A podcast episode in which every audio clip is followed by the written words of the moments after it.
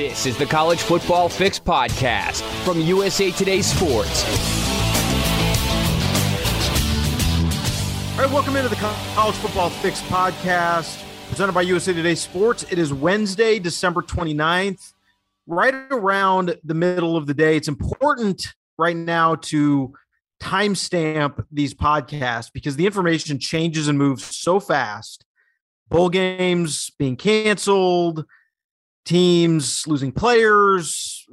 We're all sort of flying in the dark here a little bit, uh, but one thing we do know is that we will have a college football playoff on Friday, and it's going to be here in Dallas, where I am, uh, Alabama versus Cincinnati at 3:30 Eastern, and then after that in Miami at the Orange Bowl, it's going to be Georgia, Michigan. I think, barring something crazy, these games are going to happen. Can't guarantee that all of the players will be there. Um, there were rumors that uh, popped up today about Daxton Hill of Michigan. They're all Big Ten safety, potentially being at home in Ann Arbor dealing with COVID, unconfirmed by the team. But um, it, it's just a weird space to be in because a month ago, this looked like it was going to be a fairly normal type of bowl season. And now it just seems kind of like a white knuckle to the finish line. I really hope that the integrity of these games, the full rosters of these teams, are on display and that nobody looks back on this whole thing and say and says, you know, if only we didn't have COVID, you know, but it feels like that is a potential outcome of Friday night. Well, it depends whether um, that team wins or loses. If they win, then then it's an amazing achievement in the face of adversity. If they lose, then there's no doubt that the loser will say, "Hey, I mean, we had to deal with all these issues. I mean, this is unfair. I should have an asterisk." Um, Dan, what happened with the Holiday Bowl, I think, has a lot of people shook a little bit. I mean, you had UCLA cancel that game with hours left to go till kickoff, and I think that's, I think that's worrisome to a lot of people. I think it's worrisome to me just to see a game that has been planned for weeks kind of fall out in the last moment. So, like you said, the playoff is going to happen, but um, it's going to be a race to the finish line across the board for the entire sport. We've got two weeks to go, roughly. I am hoping, like you, that we get there and wrap this thing up. Yeah, and I, I, hate to make this a COVID podcast or talk about COVID, but it's it's just a huge part of what's going on. I mean, in fact, it's why like the media day on Wednesday was four players in front of Zoom for 10 minutes as opposed to actual media day, which is what we've had in college football forever before COVID. Um, obviously, the circumstances changed. That wasn't going to happen this year. I know that people don't really care about our media access, but I can just assure you that the quality of the of everyone's coverage, not just ours, but literally the entire sports media of these games, is not as good as it would otherwise be because we just don't have a chance to sit down and ask people questions. Uh, and you've got to you know raise your hand on a Zoom and try to get one in, and it's a very impersonal interaction. And we we all hoped we'd be we'd be past this by this point, but we're not, and so we have to deal with it. But I think one thing that's very important to point out in all this, and it's something that I just see on Twitter all day, every day, and it's just flat wrong, is that there's something about the protocols for these bowl games that's different. And that's just not the case. Like, here's the reality of what's happening in college football right now. And this applies to the playoff, it applies to the Holiday Bowl, it applies to, you know, what happened with the military bowl. I mean, whatever game you want to talk about. We did not lose one single college football game to COVID this year outside of Cal, I believe. Cal had one that was impacted. We did not lose games this year. And a lot of that was the protocols that were put in place, which were essentially that asymptomatic vaccinated players were not being tested. And I don't really remember as we went through the season seeing hardly any reports of individual players being out with COVID. It just really wasn't a thing this this past season. And now we're seeing it all the time. It's not because the protocols are different. The protocols are the same. What's different is the virus. This is the virus. And this idea that, oh, if we just didn't test asymptomatic players, that these games would be happening. I'm here to tell you guys that's not true. Like, that's not, not the case. Now, look, there are some situations across the country where the virus numbers are only part of why teams can't play. You know, with Texas A&M as an example, who was supposed to go to the Gator Bowl, yeah, they had COVID issues. They also had opt-outs, they had transfers, they had regular injuries. And then by the time you factor COVID into all that, they just didn't have enough players. The playoff teams are better positioned because you don't have opt-outs and you don't really have people in the transfer portal from those teams yet. Uh, you will after the season, but they're still in the playoff mode. So their rosters start out from a fuller place. But this is what's happening out there in college football.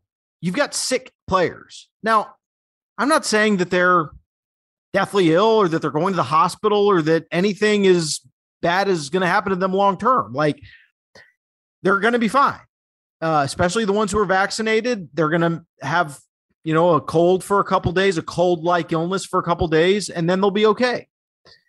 That seems to be the experience most people have. But the reason why you're getting these people placed in the protocols is because they are sick. They are symptomatic, they are sick.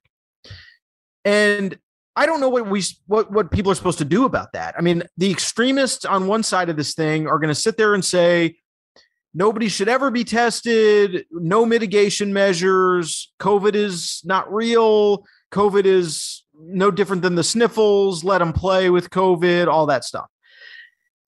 I got to tell you, I'm not qualified to make that call. You're not qualified to make that call. Athletic directors aren't qualified to make that call. Like at some point, we as a society, as a country, as a government, as a health, public health apparatus may decide that that's how we handle this thing when the virus gets to a certain point. We're not there yet. Like it or not, we're not there yet. So I just want people to understand that this is not a different protocol than you had in the regular season. It's the same protocol. It's just more people are sick.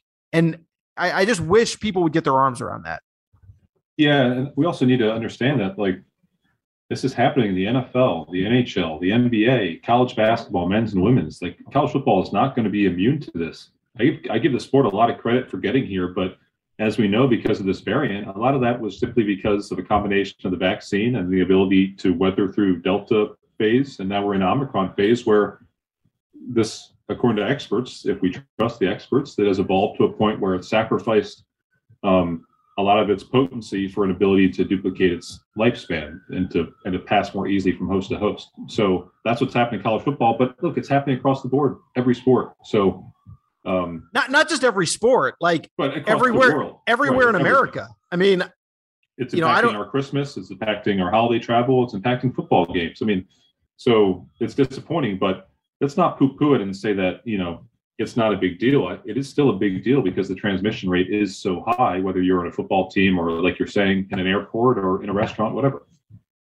The other thing that I just hate about this whole situation is that it has bred all of these conspiracy theories about why teams are pulling out of these bowl games. You know, and like UCLA is getting crushed for not playing the Holiday Bowl and you know, a couple days before the game, they thought they were good to go, like they knew they had some issues, but they thought they were going to be good to go. If you take them at face value, they were ready to play the game and then all of a sudden on Tuesday morning, they had a bunch of more guys pop up sick. And that brought their numbers down to the point where they couldn't play safely. And um, like I'm not in a position to question UCLA's motives or anything like that. Like I take them at face value that they wanted to play the game. I, I think it's illogical to think that these teams don't want to play. Like they're in San Diego, they're about to play the next day. They've been practicing for however many three weeks. Like playing the game is the is is the best part for football players. So I don't really understand all this and and where sort of this angst is coming from. And Dave Doeren, you know, talk ranting and raving about how it's handled. I mean, yo, Dave, like, uh, when's the last time you shared a bunch of injury information with your opponents? Like that's just not what college football does. So I'm sorry you got blindsided. I don't think you're any sorrier than UCLA is. Yeah, and I think that the lack of communication is what they're talking about, like not being up to date with UCLA. Could there have been more of a dialogue, like beginning in the morning? Maybe, but we're splitting hairs. I just don't. I don't think that's like really the argument we want to have. Um, we saw last year when the when the pandemic was really raging, that teams like Charlotte would get on the tarmac to go to a game and then realize yeah. that they couldn't make it. So I don't know why we're surprised now. This isn't some sort of conspiracy. Oh, UCLA didn't want to play in the games; they thought they might lose to NC State. That's that's a little bit crazy. I mean, it's not as crazy as the other conspiracy theories out there related to COVID, but it's it's up there from a college football perspective. So um, I don't like we forgot we forgot because this year has been so smooth how bad it could be with this pandemic, and and we're being reminded. Well, and this this whole other thing about oh well, if only UCLA had notified NC State, they could have found some other opponent.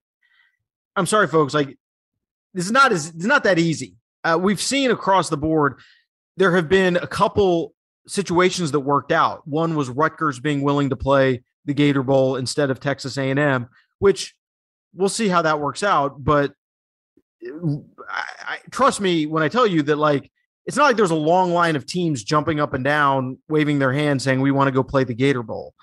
Um, and then you know you had the the situation with Central Michigan; they were supposed to play in the the Arizona Bowl, and they end up going over to the Sun Bowl, and it just so happened that teams from both game from both games or each game lost a team.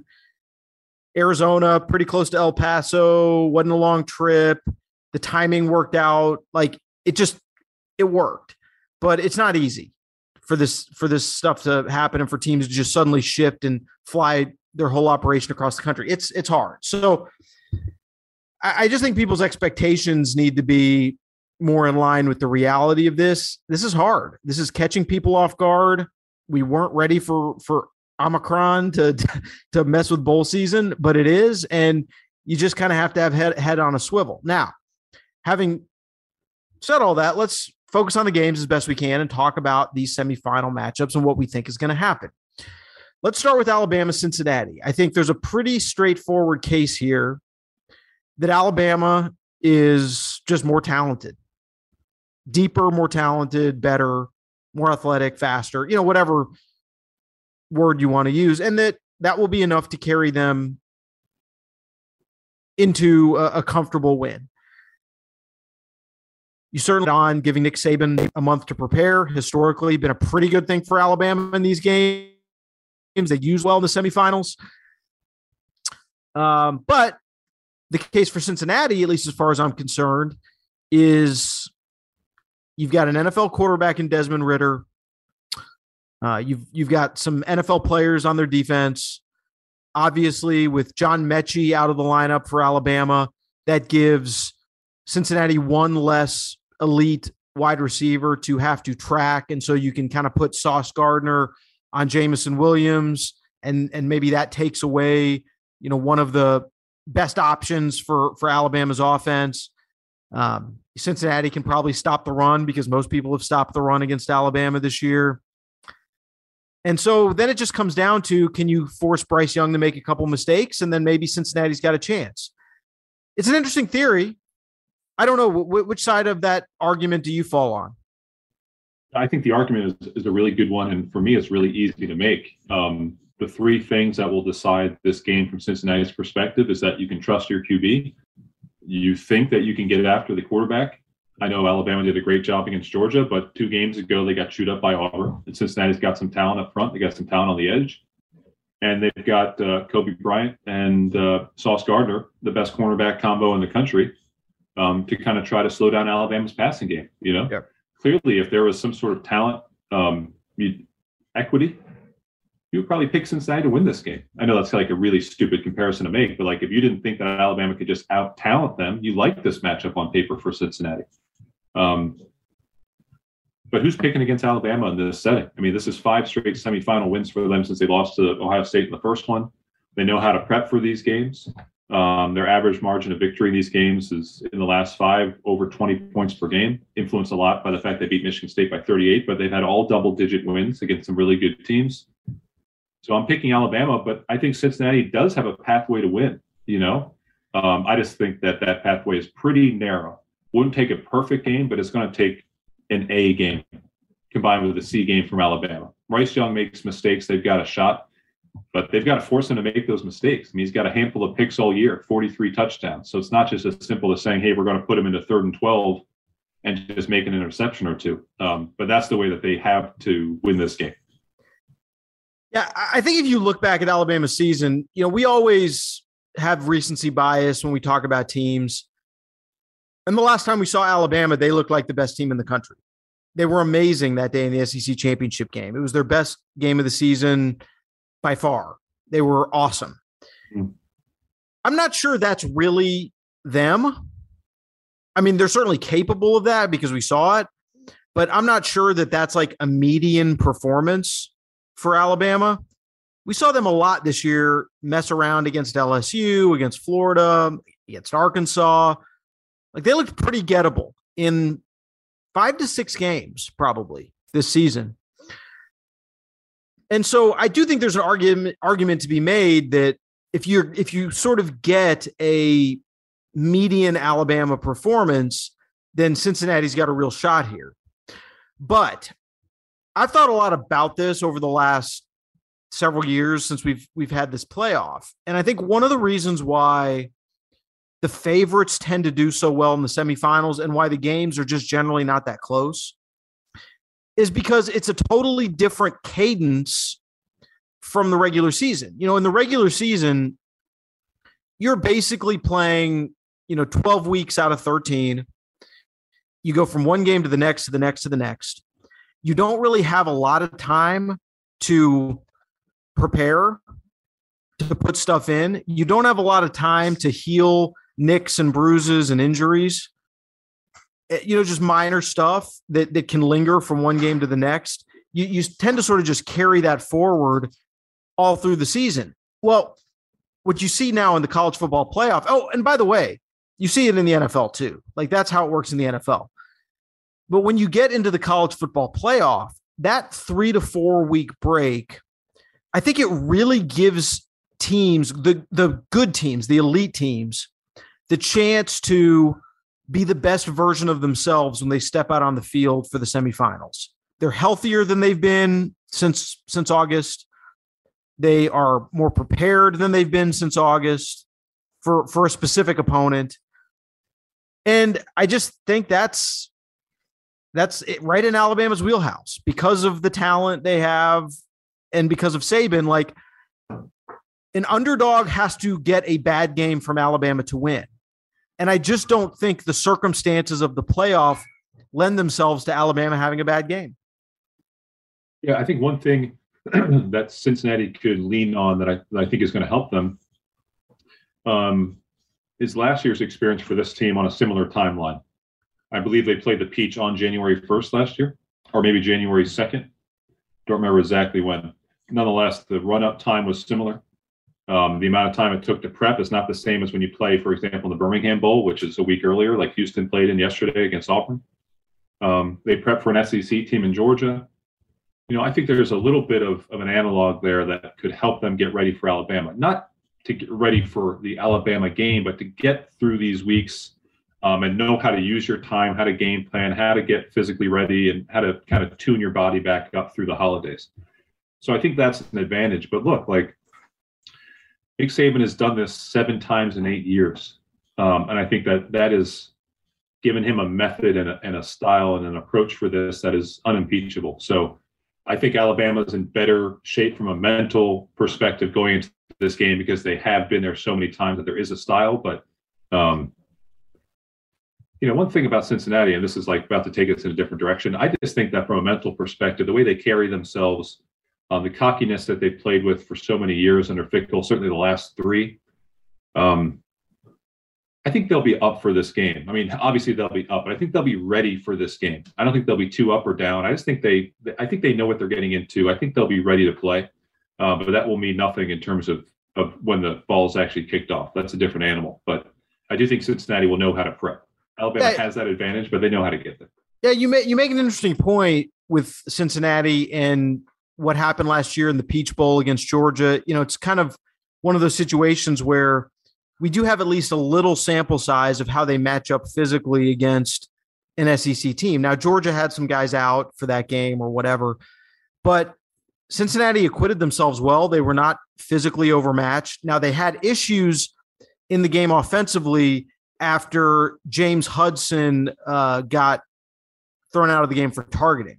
You know, their offensive lineman, and basically the player they replaced him with was was was it was a pretty big drop off, and and it affected their offense. Still, you know, they had the lead going into the fourth quarter of that game, and just couldn't quite you know get enough offense going to to get over the finish line. But it was a good performance. Uh, we saw them in Notre Dame Stadium physically; they held up just fine against Notre Dame.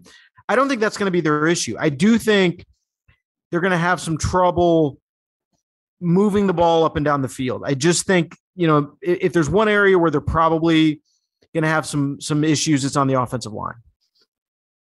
Yeah, that, that's typically when you see these matchups where the big difference is. Like from tackle to tackle on your interior defense and then across your whole entire offensive front. Because look, places like Alabama and Georgia, uh, they're recruiting a, an entirely different beast up front. Those guys who are your 300 plus guys, they're just different animals. They're physical freaks compared to physical freaks, but Alabama's run a different level.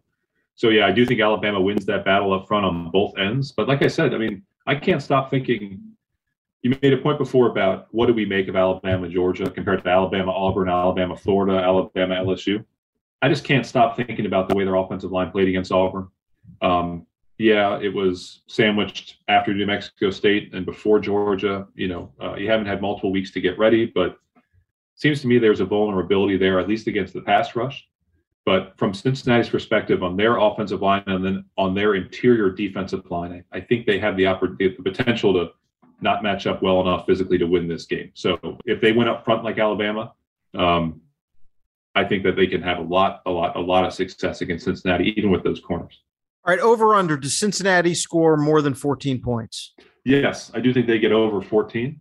I even think that this game could be really, really close. And if it's a close game, again, it favors Alabama because Cincinnati can't kick field goals. I mean, whatsoever. Yeah, that's a big issue. Yeah. Yeah. So a close game favors Alabama. A shootout obviously favors Alabama. The whole thing favors Alabama. But I think Cincinnati gets into the end zone twice plus. Wouldn't be surprised if they're in the low 20s, like a 38 24 game. Seems to me like that would cover the spread, right? Isn't Alabama 13, 13 and a half? Yeah. Yeah. Yeah. The, the field goal thing is, is a big deal because I think if you're Cincinnati, you're probably going to be in some situations where you're facing fourth and two at the 31 yard line. And, you know, I think if depending on the flow, they want to kick a field goal, but you really just can't. You know, you just can't because you don't think there's a good chance of making it. And, um, you know, when you're, if you're like, if they happen to be up seven, you know, in the game in, in middle of the third quarter, like that field goal would be a huge freaking deal. You know, if they, if they had a great kicker. So yeah, I think I think that's a factor. That's a potential factor, um, and it's certainly the the biggest weakness they've had all season long. All right, the other one, uh, Georgia Michigan. It's a game where I really want to and am tempted to pick Michigan. Uh, I I know a lot of Georgia fans that are very pessimistic about this game. Uh, I think some of that is rooted in the tortured history of the Georgia program in some ways, and also just how much they wet the bed in the SEC championship. Uh, but I still think at the end of the day, this is a matchup that's just custom made for Georgia to win. Like they're not just the more talented team, and they certainly are, but it's it's actually a good matchup for them. I think what Michigan does well and what they want to do well Georgia is is built to stop. And I think I don't know that you need much more analysis of this game than that. Yeah, strength against strength, right? Both teams know what they want to do, and they're very similar in that regard. And you're right. I think this is the dream matchup for Georgia. I don't think you want to be playing Michigan that has just beaten Ohio State and Iowa by a combined score of 89 to 30 and average almost eight yards per play. I think they're rolling, and I think that's probably contributing to Georgia's sense of pessimism, not the yeah. team, but the fan base but yeah, I, I, think this matchup plays into their hands. If you get to a position and when you're Georgia and it's going to be, hey, can our like front seven win battles on a regular basis, two thirds of the time, 60% of the time? Feel really, really, really good about that. At least I would if I were Georgia. Um, offensively, I don't feel that great, but I think from a defensive perspective, I really think Georgia can can match up really well with Michigan um, and make things really hard on the Wolverines. Yeah, Kirby Smart said uh, today, reiterated that uh, Stetson Bennett is the starting quarterback. Uh, JT Daniels did have COVID. Uh, apparently, he is going to be available, but I don't think Georgia. It, the, the ship has sailed. You know, Kirby Smart's not the type of coach who was going to pull the plug on Stetson Bennett just because of what happened in the SEC championship game. And you know, he he's right in the sense that it wasn't Stetson Bennett's fault. It wasn't he wasn't the reason that, that they got boat raced in that game. But you know, against a certain type of opponent, we've talked about it before. Stetson Bennett's just not well equipped to sort of lead you up and down the field in a game where you're going to have to go score for score. And that's why they got in trouble against Alabama. And certainly if they play again, it's it's a it's a major factor. But you know, this to me seems like the kind of game that's probably going to be like 17-14. And so then the question that that falls on Stetson Bennett's shoulders, if it's that kind of game, is does he avoid the big mistake, the pick six, the throwing into double coverage because Aidan Hutchinson is breathing down his neck? Like that's the kind of thing that that would potentially turn this into Michigan having the upper hand. And it, then at that point, you know, running the ball kind of becomes a little more of a luxury than a necessity. Yeah, I could see him, Georgia winning this game and Bennett having one of those games where he's like 11 for 16 yeah. for 134 yards. Yeah. Um, yeah, he needs to look across the sideline at Cade McNamara, um, who makes very, very, very few mistakes. He plays very careful, um, cautious football, but he does not make mistakes, and that's to the benefit of, of Michigan's offense. That kind of pick six is the game changing play for both teams. Like it's weird. It feels like one of those games, like you said, that could be 21 17, 21 14, but still feel like a more convincing win for Georgia because they're going to control the tempo maybe or control the flow up front. But just one play can flip it and give Michigan a great, great chance. I, I feel like we're kind of minimizing the Wolverines' chances. They have a good shot at this. Oh yeah, because look, Michigan gets to play their game too, and that game's been pretty good recently. So um, it's a very intriguing matchup. Both teams very little room for error. Um, and obviously, you're winning this game on first and second down. If this gets into like every every series is third and eight, third and seven. Yeah, it's trouble. Um, that's trouble for both teams. Both yeah. Teams. So what I've been trying to think about is, all right, what happens if if Michigan just can't really run the ball? you know what what do they have up their sleeve and like this isn't rocket science obviously jim harbaugh and josh gattis have been thinking about this too for the last three weeks so i do think one of the interesting things about this game is that they're going to have some type of plan or or you know some plays designed to you know try to loosen that thing up open it up and and in some ways kind of go against their their character um, you know, just to give Georgia something to think about. And we really don't know what that's going to be because we haven't seen it. But with the time they've had, that you know they've been working on something. You know, you know that Josh Gattis has figured out or tried to figure out some way to to loosen up that offense against that front. And I think that's part of the intrigue of this matchup is is is the coaching uh, of it. And by the way, Georgia has had a defensive coordinator with you know half of his brain locked on Oregon for the last few weeks. Dan Lanning is as soon as Georgia's season ends is going to be the head coach at Oregon. He's been trying to get together a staff and recruit and do all that stuff for Oregon. And I know everybody who's been in this position before says, you know, they just stay up late at night and have reserve time every day to do both jobs, but it's still doing two jobs and it's not easy. So I, I think we'll know like in the first couple series of of of the game how how the coaching part is going to play out in, in, the chess match between uh, Josh Gattis and Dan Lanning. Yeah, and I think in addition to seeing like what Michigan brings to the table, and, and not necessarily from a gimmicky perspective, but just to try to be a little bit different on offense, um, I'd love to see how these teams come out for the second half. If we're tight at halftime, and yeah. how these two these two coaching staffs make adjustment, obviously will, will be will be really telling. Um, the track record of coordinators taking other jobs. Like I always think about Mark Richt leaving Florida State and what that did to the Seminoles um, uh, when they played Oklahoma way back in the day. Um, I don't really know recently. Have we had that? Am I blanking? on Well, no, I mean, well, well, Kirby did it once successfully when he got the Georgia job. right, right. right. Um, Mhm. Well, he Lane- didn't really do it successfully in that game. Didn't they give up like?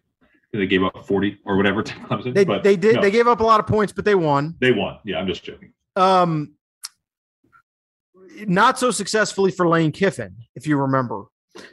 That doesn't count though because he, he technically was jettisoned before the game started. He was So- he was, but he he did such a bad job getting ready for the semifinals.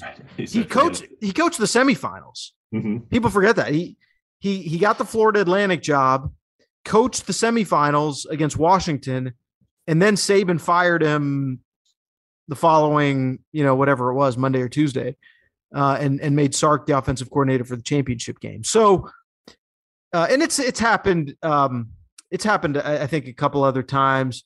Did did it happen once with Jeff Scott uh, going to South Florida? I don't think they. uh Yeah, well, they lost LSU that game. I don't know if I'd give. Yeah, I don't. I wouldn't attribute it to that. Yeah, I wouldn't no, but I attribute it think to it's it's an interesting thing for Lanning, uh, and it's an interesting uh, uh, situation for Georgia. I don't really know if I put a lot of stock into the idea that he's not going to be fully invested in this, or that of course it's he's not that he's invested. I not mean, fully invested. It's he's just not. He's hard. going to be just too pulled in different directions. Yeah. It happens, but um, this is not like a paint by numbers performance for Georgia's defense. But I think they know what they need to do. Um, yeah. I think their ability to rotate a lot of bodies, to be, uh, I wouldn't say multiple in terms of how they line up up front, but just multiple in terms of what they do in terms of twists and stunts and all the kind of, um, the you know, musical chairs that they play with their with their linebackers and, and their defensive front. I think is going to um, be an issue for Michigan in terms of their communication. I just think this is a good matchup for Georgia's defense. I just like the matchup. You know, we'll see how it plays out, but I, I I'm taking Georgia because of that. I'd like to take Michigan and Cincinnati, but I'm not really sure if I can if I have the guts for that. All right, so I think we're both uh, kind of in the same place in these games. We both have Alabama, Georgia, which means we're probably going to get a Michigan Cincinnati national championship game. No doubt. That's how it works. Um, let's talk a little bit about the bowls that we've seen since our last podcast. Uh, one of the things that has emerged here in bowl season is that the SEC is 0 and 4. Now, I don't know that we need to make a, too much of that, but it's interesting. You know, some of it's obviously matchup based, and some of it's the state of the teams like Auburn. You know, this was not a even even by the mediocre standard that Auburn set this season, this was not a full version of Auburn. And they were still right there against Houston, and it was 17 13 and whatever. But uh, Mississippi State got absolutely railroaded by uh, Texas Tech. It was not close. UCF, big win for Gus Malzahn over Florida. Again, a Florida team that is just basically trying to uh, get to next season with uh, the coaching change. And then Army uh, beat Missouri, which is a really, really nice win for Army. I mean, is there any any takeaway, or is it just kind of yeah, bad matchups, and it's not the good SEC teams anyway? Um, Texas Tech, Mississippi State, I put a lot of stock in because I believe Mike Leach was very invested and very much wanted to win this game by. A Oh, there's no doubt, no doubt Right. about that. So to lose by 27, Texas Tech should actually give him a check, a huge check, but it says um, 27 points on it. I don't know if that joke makes any sense. Um, but yeah, like Missouri Army, that game doesn't bother me. It doesn't bother me, but it still really would concern me a little bit. Um, this isn't like playing Army on September 13th between Coastal Carolina or you know Western Carolina and Georgia.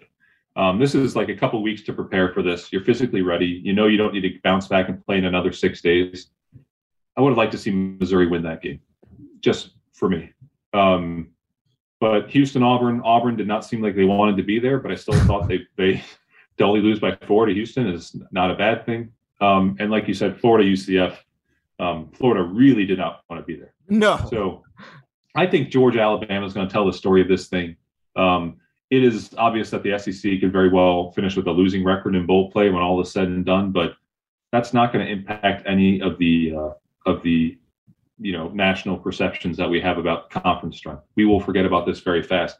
And as you know, um, a very helpful flow chart I saw online yesterday.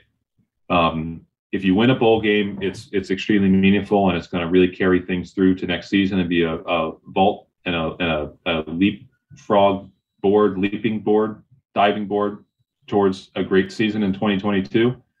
But if you lose a bowl game and you're the SEC, it's because you weren't properly motivated. So we know how. Always, always, and forever. Right. I did find it funny the the Birmingham Bowl. I mean, what an epic news conference after the game from Dana Holgorsen. I mean, first of all, he comes in and he's mad because Bryan Harsin's press conference like went 20 minutes, and I guess Holgorsen was like ready to roll and basically had to like stand outside. And at one point, like banged on the door and said, "Hurry up!" And then he comes right in and bitches at the at the people who run the bowl game for not having separate news conferences. And then he made some comment that everything was great in Birmingham except the food. Like I guess he didn't. I guess he got bad restaurant Is recommendations. Is he I going out to dinner? I don't think he's doing that. Um, yeah, that was. Uh, he was a little crotchety for a guy who just won 12 games after You- being like four and 16 through his first two years. he was very crotchety. And then, of course, at night he posts a picture of himself on Twitter uh, outside at his uh, pool. I guess in, in back in Houston. I assume that's where he was with the trophy. That does not. That struck me that he lives at a at a um, at a Spring Hill Suites. That was not his. That was not where he lived. Right. That looked like an office building. Like I'm pretty sure that he lives. That it's not a residence inn because there's only the windows are too small. It looks like a courtyard or or maybe a Spring Hill Suite. No, no, no. That was no. I take a closer look at that picture. That was definitely his house. Hmm. Sorry, I've got a dog barking in the background. Okay. Yeah, that did not strike me as his place, but hey, that's cool. I loved how he put the Birmingham Bowl uh, with trophy. the, the trophy into a into his uh, seat next to him on the airplane and buckled him in, which you probably should do. That thing probably weighs 100 something pounds. Um, but yeah, uh, the whole thing from arguing at the press conference to bringing it back to your Spring Hill Suites room and then having a like microwaving one of those rigatoni things in the lobby and having a glass of wine like feels to me very Dana Holgorsen, very on brand. Sounds like something you've done in the past. I've done that. I've never in my life ever, and I've spent a lot of money at those Marriott lobby kiosk things. I've Yes, never yes. used the, uh, never gotten a frozen meal and microwaved it. There's something to me that that smells a very divorced dad to me to do that. I'm Yeah. not willing to stoop to that level. A lot of commentary online, by the way, about that Birmingham Bowl trophy. What is up with it? What is he holding in his A lot hand? of, well, it's more the back. It's more, you know, because basically, like he's not wearing pants. So a lot of commentary, a lot of commentary on the on the buns. what is he supposed to be though? Some type of like medieval iron worker or something. I don't know. I, I, I was- guess, or maybe I don't know. Working at a deli or something like that. Like he was the meat slicer. Isn't he wearing a long, long sort of smock? Yeah, but like that? but if you look at the back, it's open. pantless. So he may be leaving the hospital of some kind. Um, Kinda like going that, to get an. X-ray. Wow, what kind of sicko degenerate made that trophy? Probably the same guy who did the um, the old Cyhawk Trophy um, between Iowa Iowa State. Everyone should Google that. Um, I think the bigger the trophy, the better for bowl games. Make it wild, make it weird. So Thursday we've got slated the uh, Duke's Mayo Bowl, North Carolina, South Carolina. Apparently there are some COVID issues for South Carolina, but Shane Beamer says they should be good to go. The winner, and I'll put winner in air quotes, uh, gets a bucket of Duke's Mayo poured on their heads. So uh, we've talked about this. It's I think the most disgusting thing I've ever seen or even thought of. I want no part of it. I would purposely lose just so I didn't have to deal with it. Um, but I will say I'll I'll, I'll be watching because uh, that's going to be a visual. Yeah, I legitimately um, might want to might choose having a bucket of rats poured on my head than a bucket Ugh. of mayo, like the rat bowl. And you would then take a bucket full of rats and pour it on top of my head. I would take the mayo, um, but I would think about it. I would think about it. Uh, Tennessee Purdue Music City Bowl Thursday. You got the Peach Bowl. You got Wisconsin Arizona State and the Vegas Bowl. So that's kind of fun. On um, what's weird to me about the whole bowl season setup, and I've complained about this forever. I mean, to me, the bowl schedule should build toward a crescendo, and that the last two games should be the semifinals, right? Like that's just sort of what feels natural to me, what feels right. Instead, you you're playing the first semifinal, you're kicking it off at 3:30 p.m. on what is a work day for a lot of people. Like on the West Coast, it's going to be it's going to be 12:30 on Friday.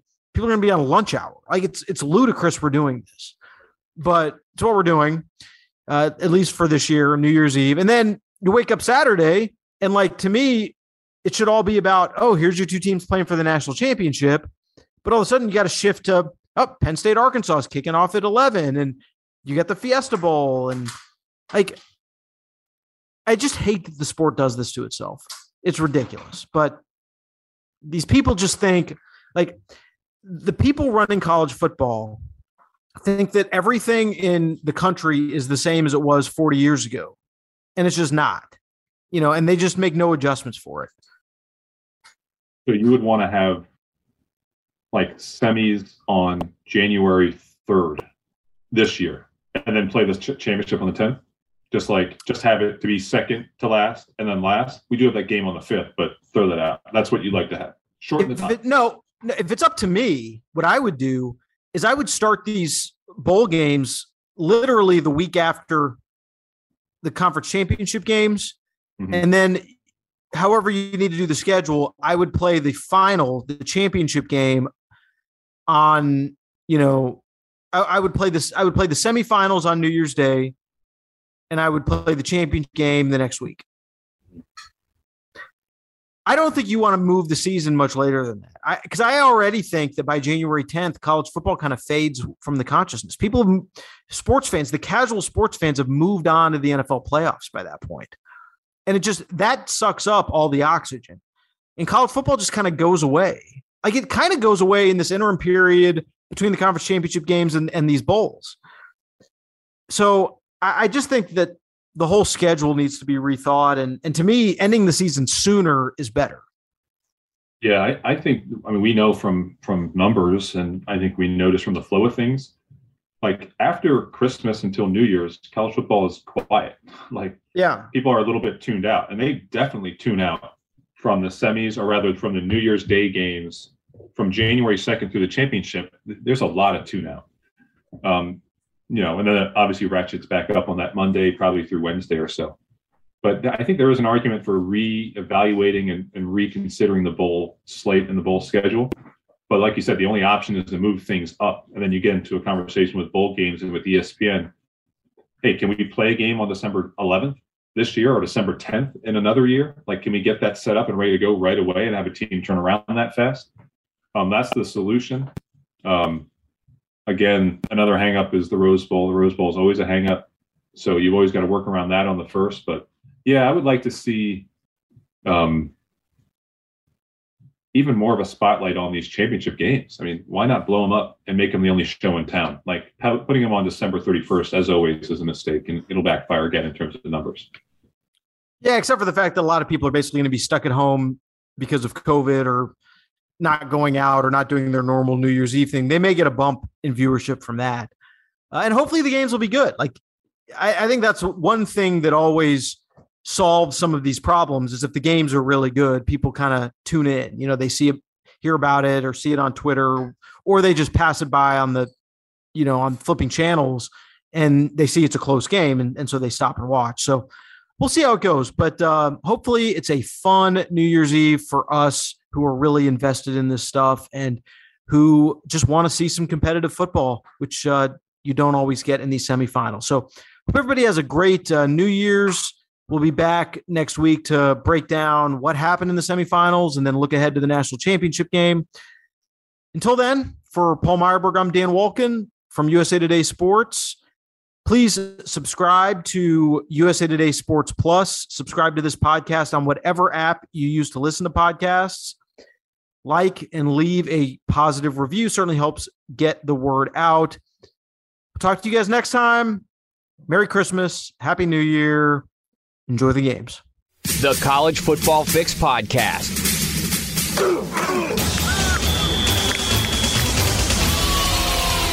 With Paul Myerberg and Dan Wolken